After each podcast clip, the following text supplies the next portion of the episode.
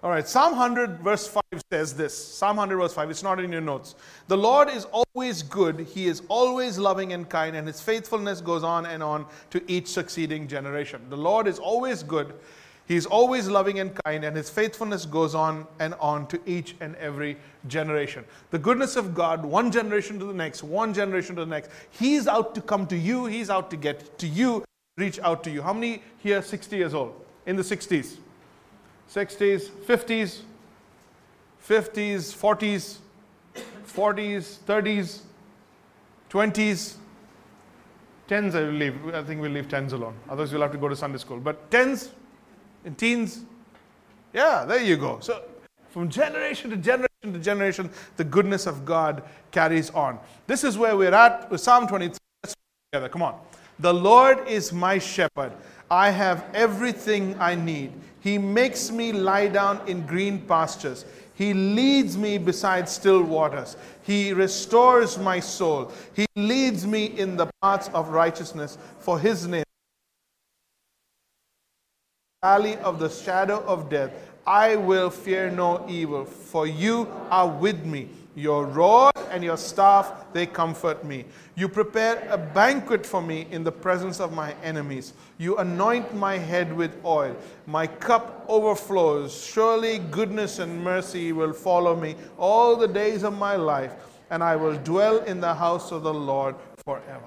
Your rod and your staff, they comfort me. Have you ever thought about that? There's nothing comforting about a rod and a staff. My dad used to have a rod and a belt and it was not comforting. And there was a dedicated nail also, a hook for that. It was hanging there. And whenever the time came for him to use that, to use his gift, uh, it was not a very comforting time. But now when I think back, it's amazing. Your rod and your staff. These are two actual instruments that a shepherd used to have. And who's writing this? David, not Jesus, David. I know the right answer for everything is Jesus. Who's driving the bus? Jesus. my rod and my staff. He's very familiar with that. He's familiar with the idea of the rod and staff. Not just he talks about it as a metaphor, but it's something he has personally used. Your rod and your staff, they comfort me. And how on earth are these two things a comfort? How are two sticks of such great is a staff? Can you hear me at the back? Are we okay for sound? Everybody hear me? Okay, good. Rod is a down. Write it down. A rod is a tool for guarding and protecting. It was a straight stick. It was not bent. It was thick. It was heavy. And you could beat off animals, coyotes. You could beat off wolves. You could protect your sheep with that. Uh, it was a defensive uh, weapon. It was a defensive weapon. And sheep are essentially yeah, no claws, no bounce, no pounce, no no bite. There's nothing, and they're looking down. They missed everything. They don't, they don't know what is going on. You know, they are absolutely defenseless. So your rod is a tool for guarding. A rod is a tool for guarding and protecting. Number two, the staff is a tool for guiding and directing for guiding and directing. You steer them, you stop them. You heard the phrase by hook or by crook. You stop, the, the staff is a tool for guiding. So, what is the meaning of these metaphors? Real quick, the rod represents power and authority. The rod represents power and authority because the shepherd is the one who's protecting. The shepherd is the one who's guarding. He's, he's the one who's, uh, uh, who's got the power to take care of the sheep. It's a matter of authority, it's a matter of uh, power. The, the staff represents care and compassion. Can you put me on the monitor so that I don't scream? I was raised in Mount Carmel school, so I was taught to, as were you, brother.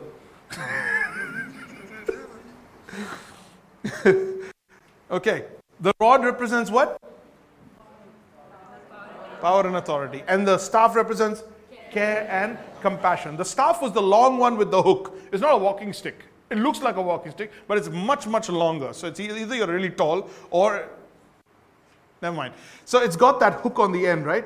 And you kind of reach out and grab a sheep that is So grab it by the legs, grab it by the neck, whatever you choose, bring it back onto the force. So guiding and uh, direction. Guiding and direction. Hebrews chapter 13, verse 20. Jesus is the great shepherd of the sheep.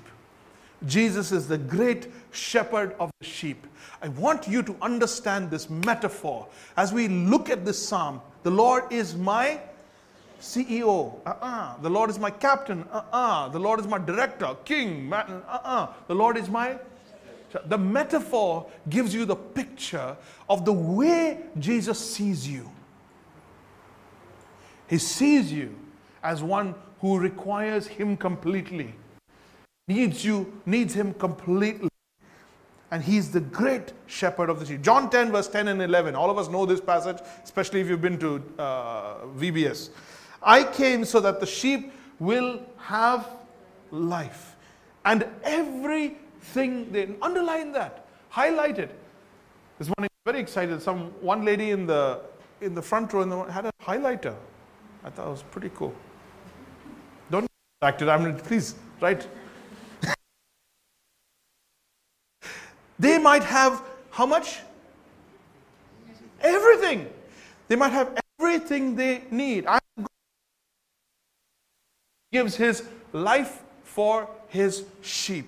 He gives his life for his sheep. See you.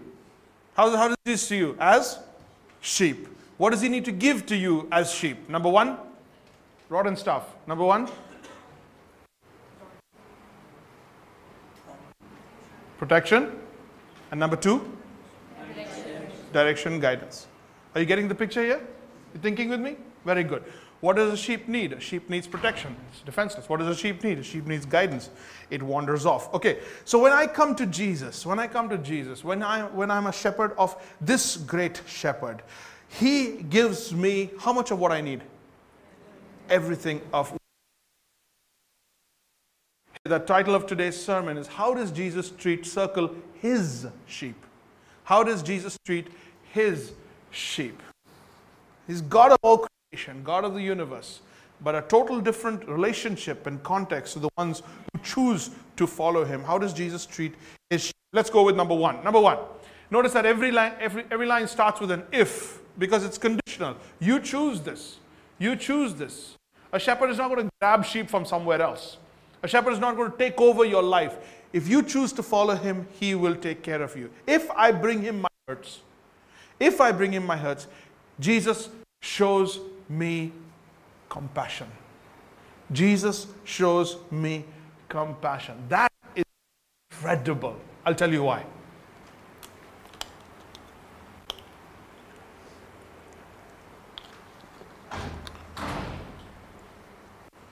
If I bring him my hurts, Jesus shows me compassion. He's not like a teacher or a parent sometimes, and you come broken, you've come hurt, you've bruised yourself. You come, and the first thing you do is get a yelling. I told you, why didn't I tell you? Look at what you've done. Now bleed to death. It serves you right. I know you're not like that, but you know, it's. Am I?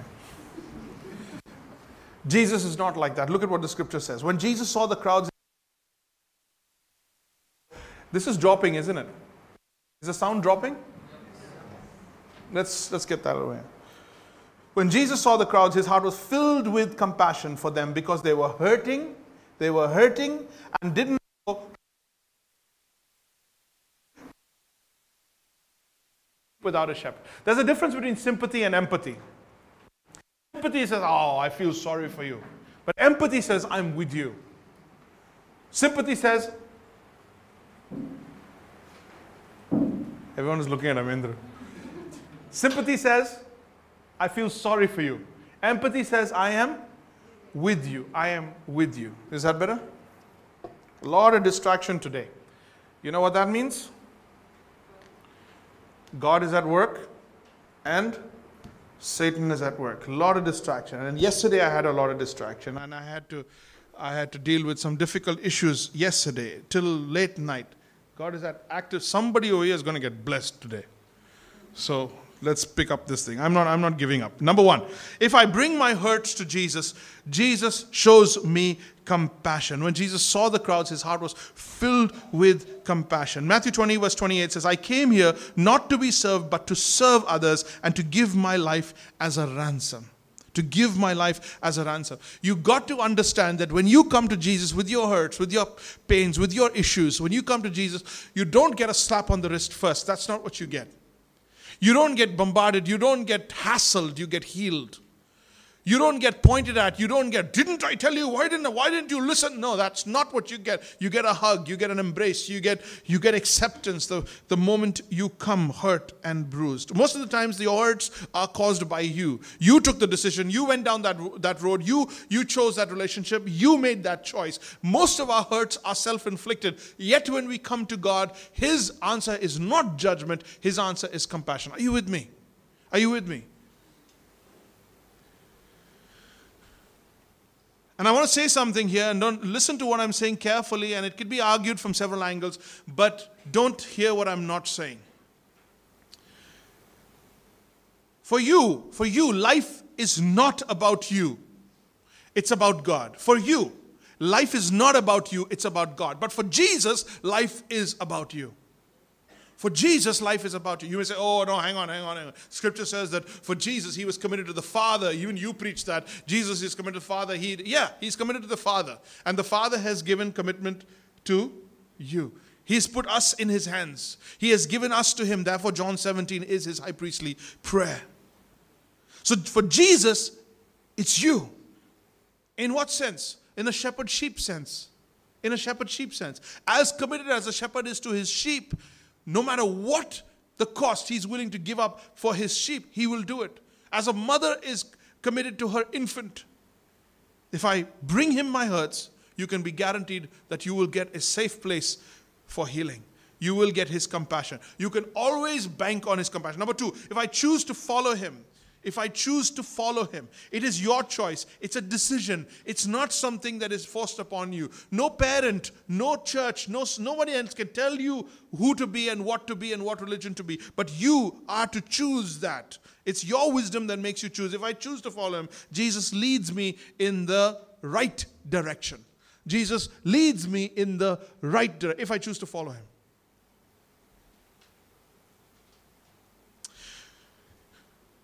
The fact here is that the shepherd always knows more than the sheep. Would you agree with me on that? The shepherd, always, if there's a conference and the sheep are getting together and you know, what, he's one, we are many. What do you have to say to them? You shut up and go with the shepherd. We'll, we'll just, we're going with the shepherd. He's the smart, he's taller. We're going with the shepherd.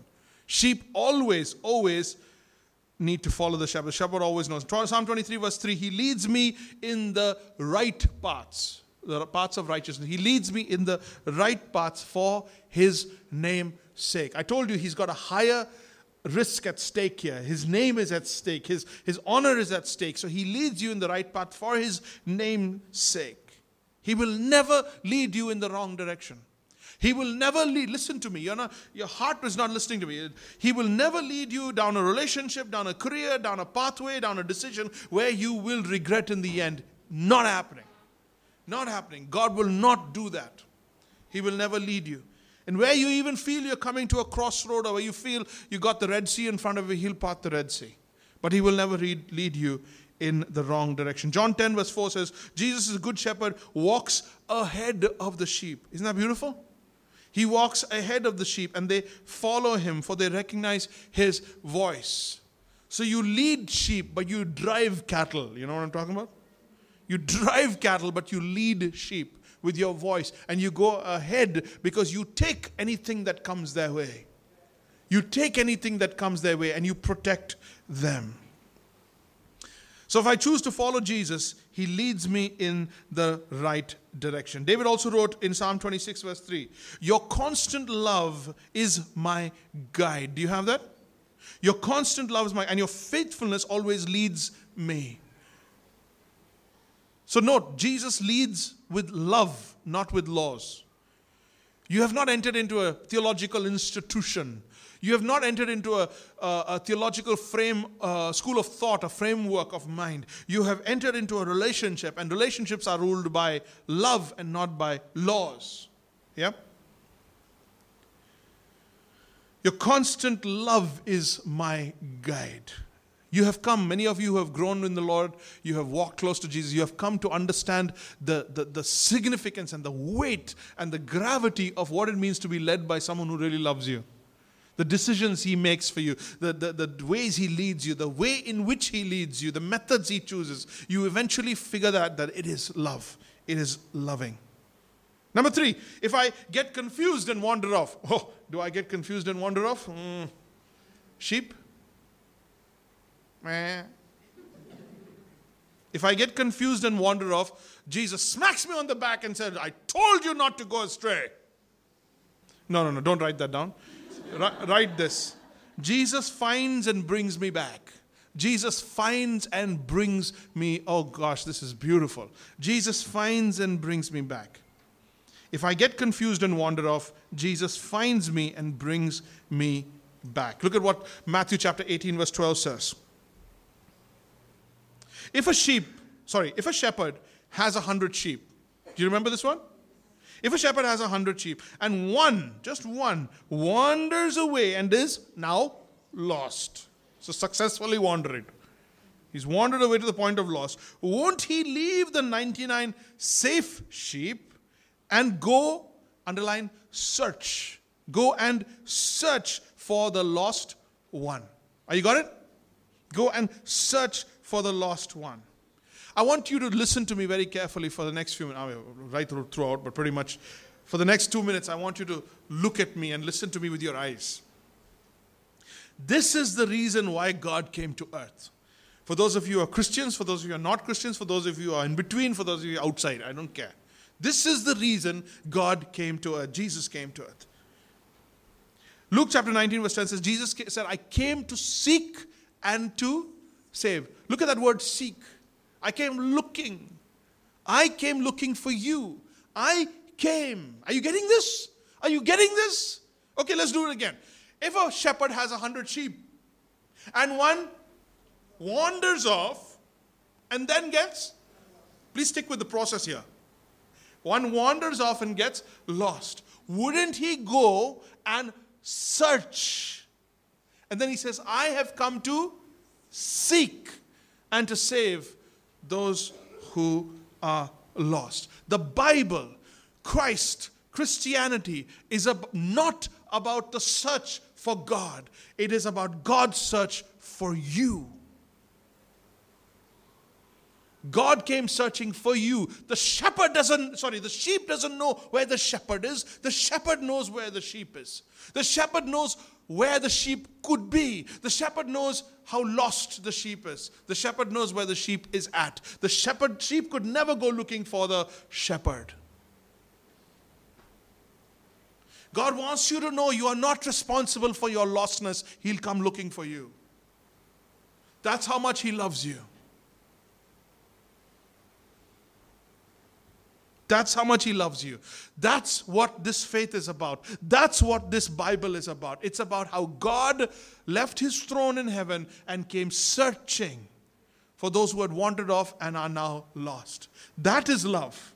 You don't leave me to the, to the to consequences of, um, of my own wanderings. It's in me to wander. It's in a child to wander off. Have you ever, those of you who have little children or have had little children, have you ever sat down with your child and said, let's do 101, this is the basics, how to get lost. We're going to go to the mall, we're going to go to Sarojini Nagar, we're going to go to uh, wherever. And uh, this is how you're going to get lost. Let me, let me teach you how to wander off and give your mother a heart attack. How many of you have had to do that? Nobody. Nobody's ever had. And how many children have wandered off? Pretty much everyone. And the kid is just, he's just, he's, he just looks in the, and he's gone. He or she is just gone. And the mother and the father, and they have employed everyone. Look for my child, showing pictures, taking everything. And they're running around in circles. They go looking, searching, looking. Do you get that heart? Do you get that compassion? Do you get, it's my child. I'm not going to just leave and go. I'm not going to say, oh, some children, you know, some children like that, some go to hell, some go to heaven. That's how it is, life. No.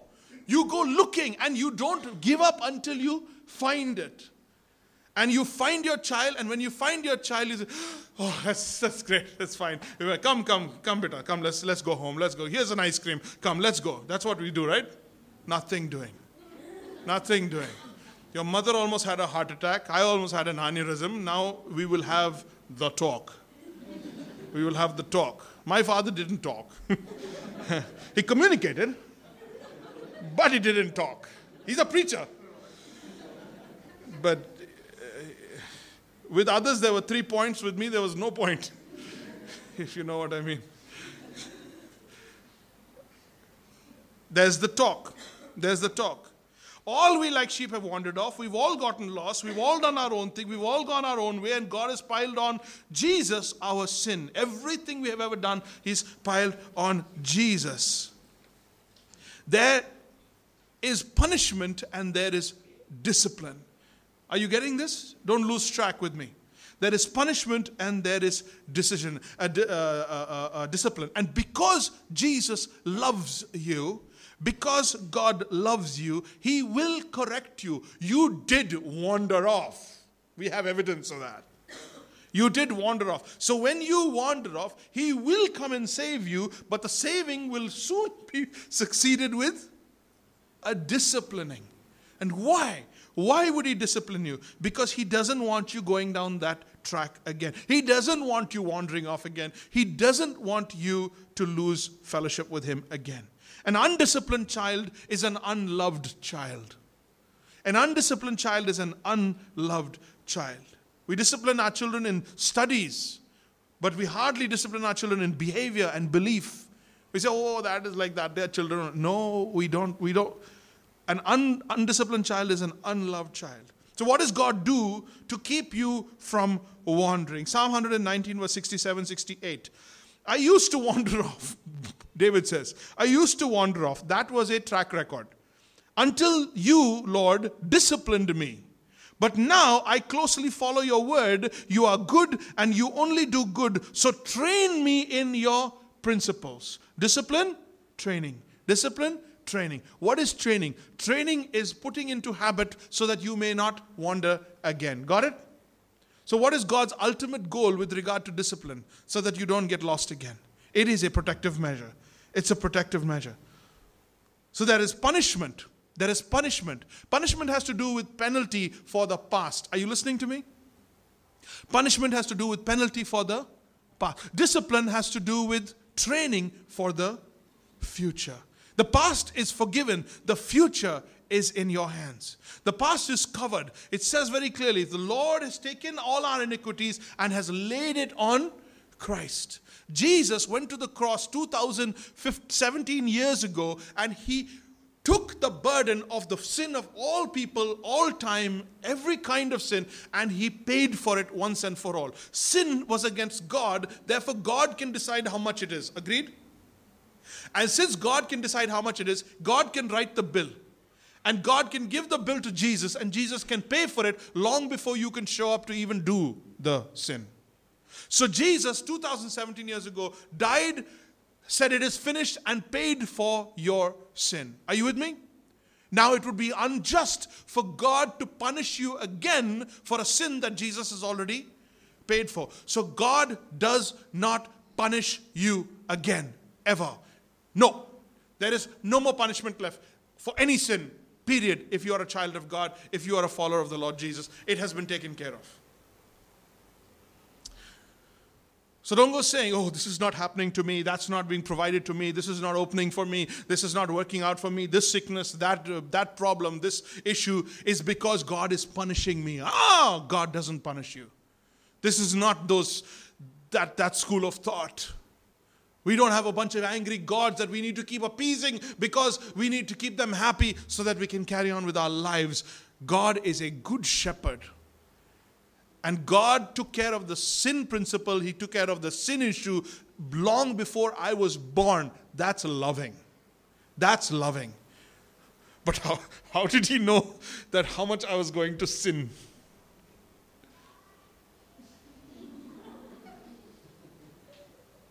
It's not how much you sin, it's that you sinned. So even if you sinned only one, slippery slope only goes one way. Are you with me?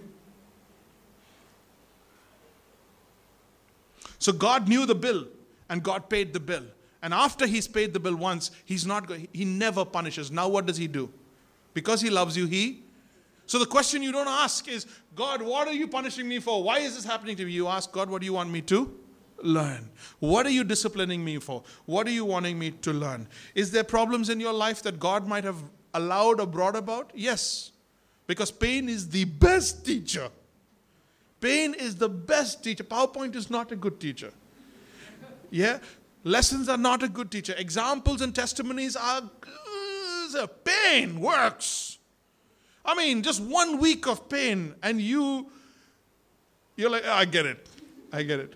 Then you say, but, but Pastor Jeremy, why three years? Why cancer? Why organ failure? Why long valley experiences? Why does God not let up sometimes? Well, I've got a different message for that. But even that is a valley experience with God where He teaches you deep, deep things deep, deep things. There is swimming and there is deep sea diving.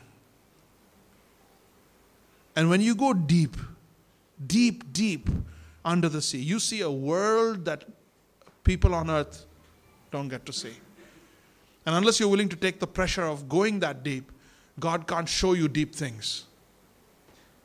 God can't show you deep things. So God never punishes those who Jesus, who have trusted Jesus for their salvation. God disciplines us. He disciplines us. Psalm 119, verse 71 says, It was good for me to be afflicted so that I might learn your decrees. Psalm 119, verse 67, 68. I used to wander off, but now you train me in your principles. So, how do I do this? How does God keep me from wandering off? What's the questions I should ask? Question number one How do I keep from wandering off into preventable problems? Number one, be trained for God's principles. Be trained in God's principles. Know God's principles. Have a wisdom principle. Listen to me very carefully. Even if you don't write it, it's not in your notes. Take, take mental notes here. Have a wisdom principle for every aspect of your life. How do I answer difficult people? How do I show patience to my family when I'm tired, when I'm in pain, when I'm being misunderstood? How do I react? How do I deal with sexual purity? How do I deal with relational or, or, or, or, or verbal purity with my words, my, my tone of voice, How, conflict resolution, conflict situations, when people misunderstand, when I am stabbed, when I am betrayed? How do I respond to that? Have a wisdom principle, and that comes from the word. And if you don't already have that, when the situation arises, you can't wing it and say, in the moment, let me see what happens. You will always take the emotional and sentimental response to it, and you will always go back to God, Lord, I screwed up. Because you don't have it. You're sheep. You're sheep. Humble yourself and realize you're sheep. You're not a sheep with a little bit of shepherd in you. It doesn't work like that. You're sheep. And you've got to be led by the shepherd. The shepherd gives you wisdom, and wisdom comes in the word. Wisdom comes in the word. Question number two How do I get trained in God's principles? How do I get trained in God's principles? I closely follow God's word. I closely follow God's word. God's word is instructional, not just inspirational. God's word is instructional. When your father or your mother gives you instructions, it's clear instructions. And sometimes you need to not just have wisdom principles, which you can broadly apply. Sometimes you need to have clear principles. When God clearly says this is wrong, don't do this, don't go, and He draws clear lines, don't say, Why God is doing this to me? How can He do this? How narrow minded can your faith? Or don't get into that. Understand that there are clear instructions. I cook for some of you who, who have kind of picked it up on online. Uh, I, I, lo- I love to cook because those of you who work with your mind, you relax with your hands.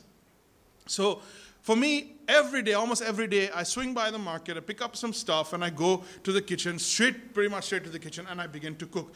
I don't do this to, to, to, to, to be an example of anything. I do this because I find it very relaxing. In summer, it's a bit hot, but winter is lovely, you know. And then, and then you got the barbecuing in winter and everything, and the uh, barbecue sauce, uh, and then you baste it, and you can get that, and it sizzles. And...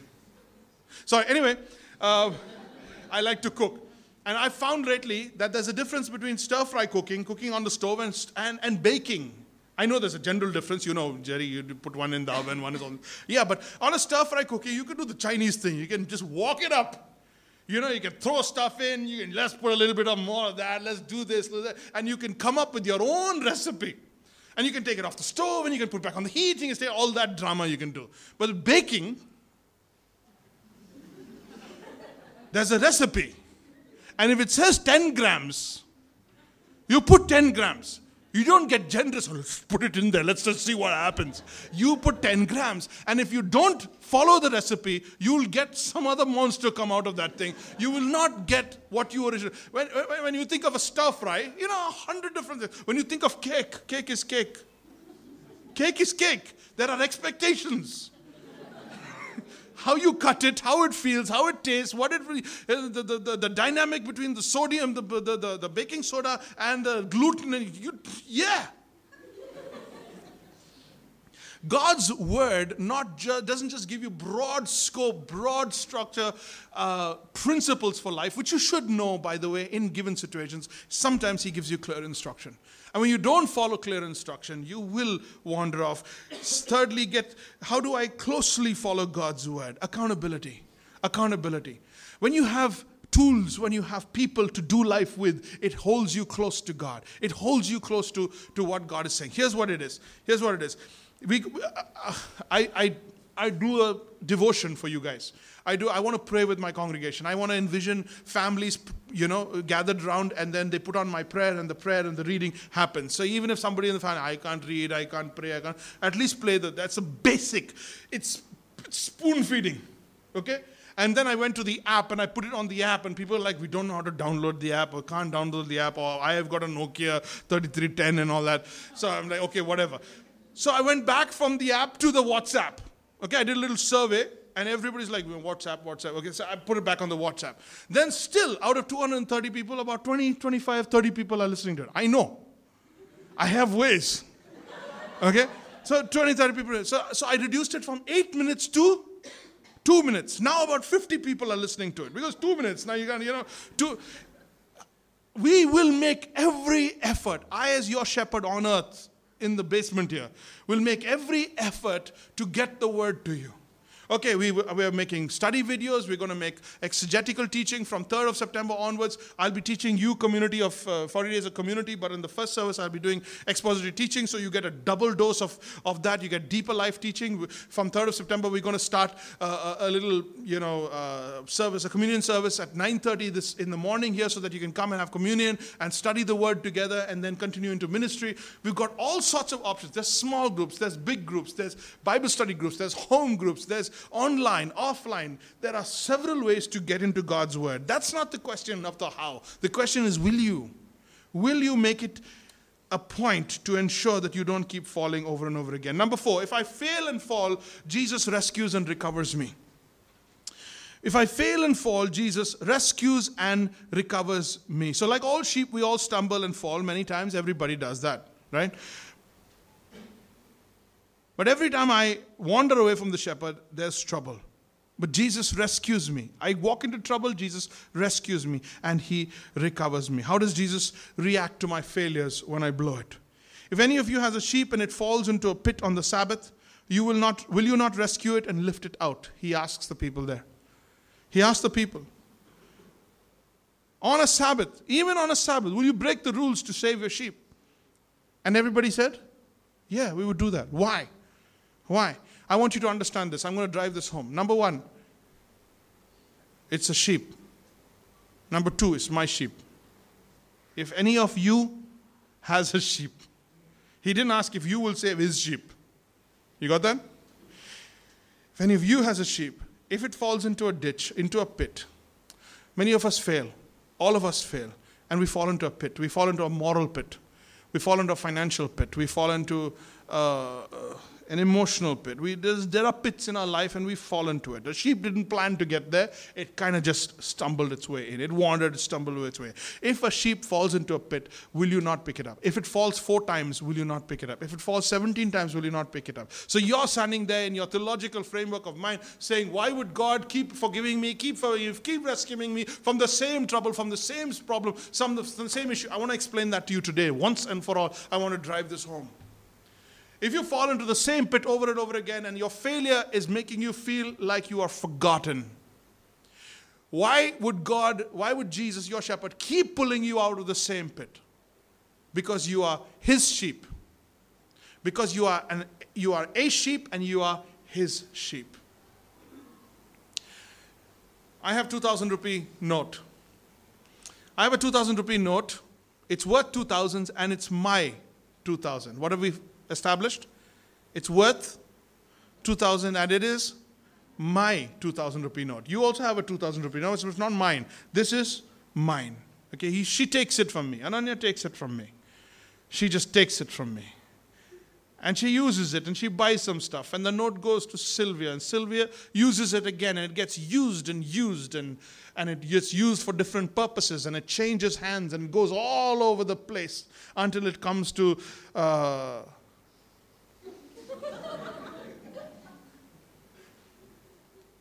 Finally, when it's coming back to you, do I still want it?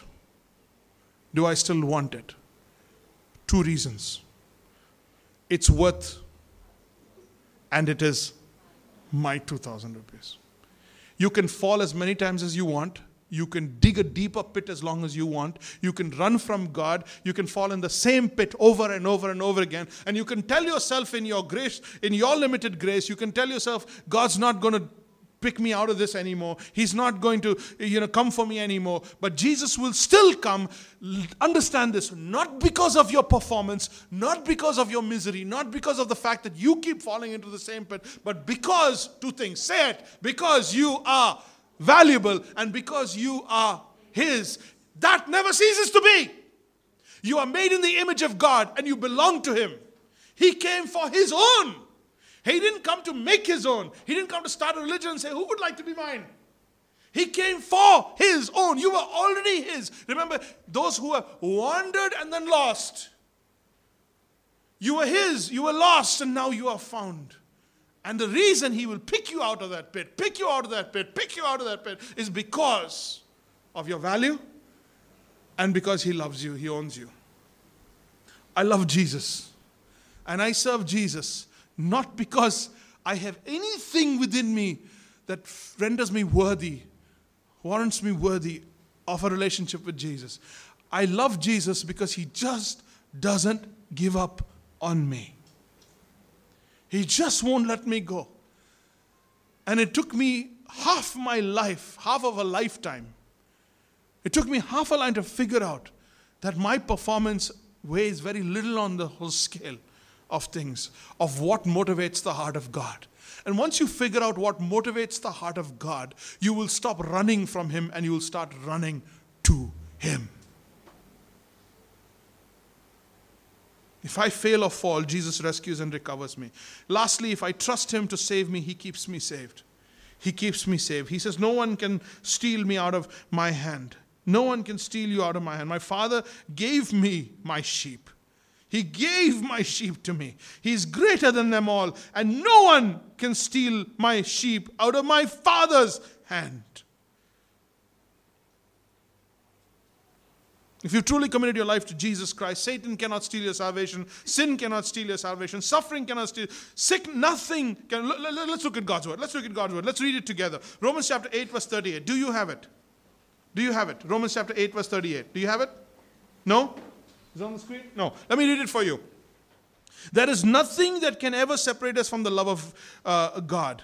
Death can't, life can't, angels can't, demons can't, our fears for today, our worries about tomorrow, even the powers of hell can't keep God's love away. Whether we are high above the sky or deepest in the ocean, nothing in all of creation will ever be able to stretch us, come between us, tear us apart from the love of God that is revealed in Christ Jesus our Lord. You could try to lose your salvation and you won't be successful because you didn't get it in the first place. God did. You can choose to not want to be saved anymore, and God will still say no because I wanted it. Jesus has the power of God by which He has given us everything we need to live and serve God. We have these things because we know him. Look at that last verse. We have these things because we know him. Take a moment to bow your heads. Render to God worship that is genuine. Render to God worship that reflects your heart reflects your gratitude for Him.